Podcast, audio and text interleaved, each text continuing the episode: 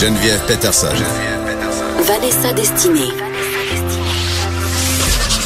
Elle manie aussi bien le stylo que le micro. De 9 à 10, les effrontés.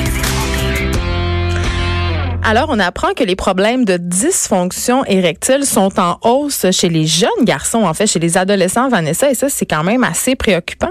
Absolument. Donc maintenant, euh, quand on regarde les chiffres, entre 14 et 35% des hommes, des jeunes hommes, seraient incapables de maintenir une, une érection au point de devoir considérer l'utilisation de pilules comme le Viagra ou encore euh, d'avoir recours à des implants péniens. J'ai dû googler parce que je ne savais pas ce qu'étaient les implants péniens. C'est genre les pompes que, que, que, les hommes souvent se font poser quand ils ont eu des cancers de la prostate, ce genre de choses-là? Des petits supports, en fait, pour garder le, le, pénis bien dur, Geneviève. Pourtant, il y a 15 ans, les problèmes de dysfonction érectile, donc l'impuissance ne concernait que 3 des individus de ce groupe d'âge-là. Qu'est-ce qui a changé, Geneviève?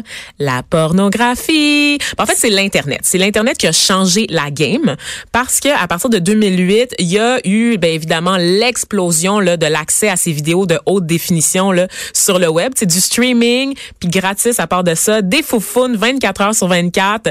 Pas besoin là, de télécharger pendant trois jours des vidéos sur LimeWire ou sur Casa. C'était très long. C'était tellement long. Pour avoir accès à deux minutes de foufoune, oui, même pas. ça, mal un peu Ça plantait que t'avais plein de virus dans ton ordinateur. Il y avait tout le temps des virus. Non. Fini, fini, les murs payants pour avoir accès à des foufounes rebondies, Geneviève. On se rappelle que le premier type euh, site de type tube, en fait, comme RedTube, oui. YouPorn, tout ça, ça a fait son apparition en 2006. Donc, on a des générations, en fait, de jeunes qui ont grandi avec l'Internet. Ils ont été abreuvés à la pornographie. Littéralement. C'est oui. biberonné à la pornographie serait une expression très juste. J'ai envie de dire à, à nos auditeurs euh, qu'avant d'entrer en onde, avant l'émission, on discutait avec euh, avec Alice, ma fille, que vous avez pu entendre en début euh, d'émission. Et Vanessa lui a demandé si elle croyait que les garçons de son âge, donc 12-13 ans, avaient déjà vu de la porno. Et sa réponse a été spontanément, ben, ben oui. oui. J'ai profité d'un instant où Geneviève s'était absentée pour discuter des vraies affaires avec Alice et elle m'a dit ben oui. Et les filles aussi. Les filles aussi. Ouais. Elle, je rappelle que Alice a 12 ans et ouais. elle me confirme qu'à peu près tout le monde dans sa classe a vu déjà de la pornographie. Sauf que, elle évidemment. Sauf elle évidemment parce que la pornographie m'a-t-elle précisé est accessible partout sur internet littéralement. Donc ouais. c'est à portée de main et euh, les études sont claires pour donner raison à Alice ou est-ce que c'est l'inverse? Je sais pas trop. Mais les facteurs traditionnels qui expliquaient jadis les difficultés sexuelles des hommes. Hey, j'ai de la misère. J'ai pas bu assez d'eau aujourd'hui. Ah, tu me passes un petit peu. Prends le temps de se rater dans mon verre.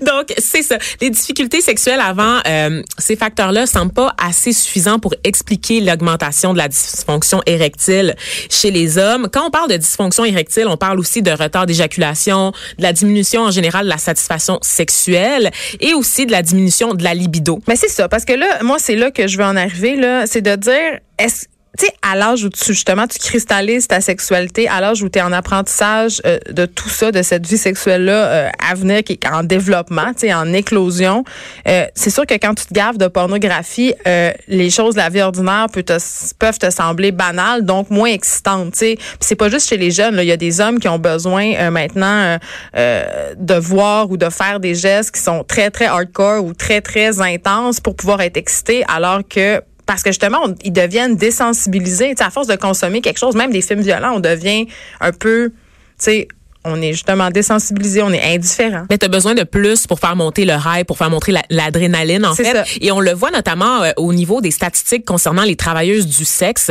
Les ouais. actes violents envers les travailleuses du sexe sont en hausse parce que les gens, les clients vont reproduire des oui. comportements qu'ils voient dans les vidéos plus hardcore avant, de porn. Avant, le hardcore, c'était pas mainstream. C'était il fallait que tu cherches longtemps, c'était très spécialisé. Maintenant, dans les films porno grand public entre guillemets là, ben il y a du gagging, euh, y, a des filles qui se font flusher la tête dans le bol de toilette. Il y a des oui, puis la tape ses fesses euh, ou la tape d'en face, c'est quand même rendu euh, ça tu sais c'est assez commun là, ça passe un peu comme une lettre à la poste. Ce qui est concernant en fait dans la plupart des vidéos qui sont accessibles au grand public, c'est c'est le fait que la fille dans la, les vidéos en vient à pleurer en fait. C'est très rare qu'on va voir une fille avoir du plaisir durant l'acte sexuel parce que ben dans la porn féministe oui, il peut avoir mais des sûr, euh, il peut sûr. avoir des scènes hardcore où la fille a du plaisir, mais c'est vrai que dans la porno traditionnelle, tu vas sur les les dans les sites en La fait. fille pleure des yeux. C'est exactement des, des types tubes, comme je le disais. Tu regardes les vidéos les plus populaires, c'est des vidéos où la fille est en larmes puis elle se fait défoncer par tous les trous. Là, il y a aucune, il y a une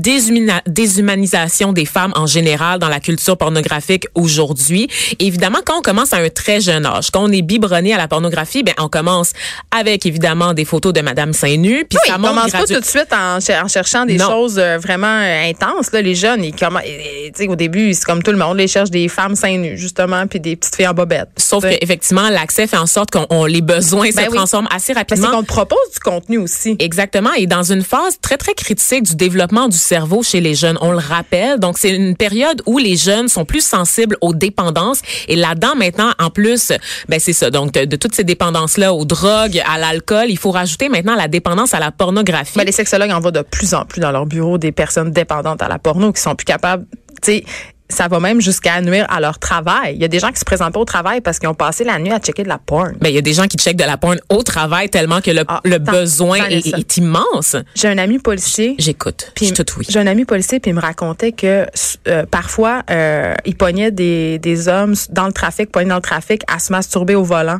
parce qu'ils sont pognés dans le trafic. Ben fait ils se- ouais. Ben, moi, j'ai déjà Ils regardent la porn sur leur cellulaire puis ils règlent ça eux autres avant d'arriver euh, chez Bobonne en Candiac. Écoute, j'ai déjà été euh, dans un autobus, euh, plein de gens, pactés de gens, puis il y avait un gars qui regardait de la porn sur son téléphone Ah, mais dans l'autobus. s'exciter à côté de toi là. C'est sûr que ça C'est- faisait écoute, partie. Mais c'est sûr que ça Mais faisait c'est partie. épouvantable. Tu sais, honnêtement, on est dans un lieu public, dans un autobus, on est toutes jamais, on voit tout ce qui se passe sur ton écran et toi, tu regardes de la pornographie. Ouais.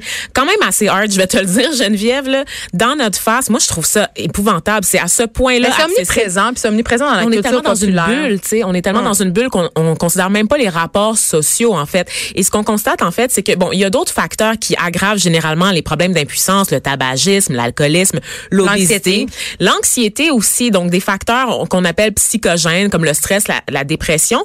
Puis évidemment, tous ces problèmes-là sont en hausse aussi chez les la jeunes adultes. performance aussi. Exactement. Donc, l'anxiété généralisée ou l'anxiété de performance, on sait que tout ça est en hausse chez les jeunes adultes. Ça concerne beaucoup plus les gens qui, qui sont âgés de 40 ans et moins. Par contre, ces facteurs-là ne sont pas assez pour expliquer cette hausse fulgurante de problèmes, là, comme je le disais, liés à, à l'impuissance. Et en fait, On a quand- le droit de dire impuissance? C'est un peu Oui. péjoratif de Mais- dire qu'un homme qui a des problèmes érectiles est impuissant. surtout quand je parle d'anxiété de performance, là, je comprends que ça, ça contribue. ça, ça choque un peu mon oreille. Mais c'est parce que si on parle juste de, de dysfonction érectile, les gens pensent que le problème est uniquement lié à l'éjaculation. Or, comme je le soulignais tout à l'heure, C'est vraiment la aussi- bandaison. mais on parle aussi de libido, par exemple. Ouais. On parle du simple désir, du fait que un garçon qui voit une jeune femme nue devant lui ne sera pas capable d'avoir de réaction physique, ne sera pas capable d'exprimer son désir de façon adéquate parce qu'il est plus capable de penser à autre chose qu'à la pornographie. En ce moment, sur les réseaux sociaux, il y a énormément de groupes de soutien destinés aux jeunes hommes, des, des groupes qui s'appellent par exemple NoFap, qui veut dire pas de masturbation, qui essayent de se désensibiliser à la pornographie, Eh qui oui. essayent de décrocher en fait, comme on essaie de décrocher de l'alcool. Donc vraiment là, des groupes de, de masturbateurs anonymes qui se racontent Ben oui. leurs histoires entre eux pour essayer de retrouver un semblant de vie Il y a normale. une fabuleuse série euh, en ce moment sur Netflix, euh, Sex Education. Vous devez l'écouter sérieusement. Euh, ça parle de ça, puis ça parle des ados, de leur relation euh, à la sexualité. C'est assez bon. Mhm. Et selon les études, ben justement, Sex Education, ils la font sur le web, leur Sex Education, Ben oui. parce que 50% des garçons ont commencé à utiliser la pornographie pour la masturbation à l'âge de 13 ans ou moins. Et, euh, Au moins. au moins. Mais où sont les parents? Ben, Parce que j'ai rien contre la masturbation, mais je veux dire, quand ton enfant de, de 10 ans a accès à de la porn, je, je, je sais pas. Peut-être qu'on devrait demander à Alice où sont les parents de ses amis, parce que comme me le disait tout à l'heure. Mais je euh, pense qu'il y a des parents qui savent pas comment mettre des mes- contrôles parentaux. Sur, puis aussi, il faut avoir l'addiction de la porno parce qu'on on le sait comme parents que nos enfants ils vont consommer de la porno. Là. Oui. Et à ceux qui seraient tentés de dire ah mais c'est pas chez nous, c'est un ami, c'est à l'école, 60% des enfants regardent ça pour la première fois à la maison. Ben, c'est clair. Donc ça passe par le foyer et le plus inquiétant selon moi, on parle souvent ici à cette émission de l'influence des réseaux sociaux.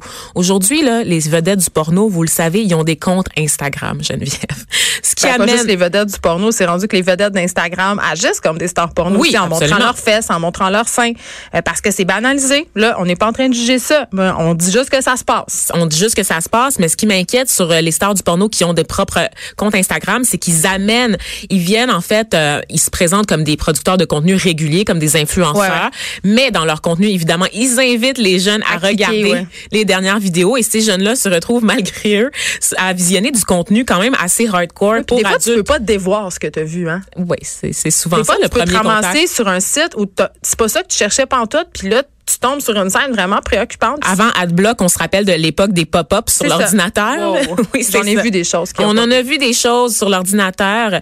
Donc, évidemment, euh, comme on le dit, c'est- c'est perturbant parce qu'on sait qu'à cet âge-là, les jeunes sont particulièrement vulnérables à des problèmes. Puis, juste de voir les témoignages, Geneviève, sur ces groupes de soutien, des gars qui, qui vraiment disent, j'aimerais tellement ça, pouvoir vivre une relation sexuelle simple, épanouie Normal. avec une femme. Pour vrai, je sais plus quoi faire. On sent le désespoir. C'est pas quelque chose parce qu'ils ils ont Ça l'impression crée de la détresse. ça crée de la détresse psychologique, absolument. Et le problème, comme je l'ai dit, je l'ai souligné d'entrée de jeu, c'est que beaucoup de médecins vont prescrire la pilule, vont prescrire les Ils vont implants. pas chercher ce qu'il y a en dessous. vont pas remonter à la source du problème en référant ces jeunes-là à des sexologues ou à des, des psychologues parce que malgré tout ce qu'on en dit, le- la dépendance à la pornographie est encore mal comprise au sein de la population et même au sein du corps médical en général. On pense immédiatement à la, à la solution à la petite pilule bleue, alors que le problème, il est à la source, il est dans la culture, il est dans l'accompagnement psychologique de ces personnes-là vers des ressources spécialisées. Et au retour des cours d'éducation sexuelle Oui. dans nos écoles donnés par les bonnes personnes Les et non pas des profs mal à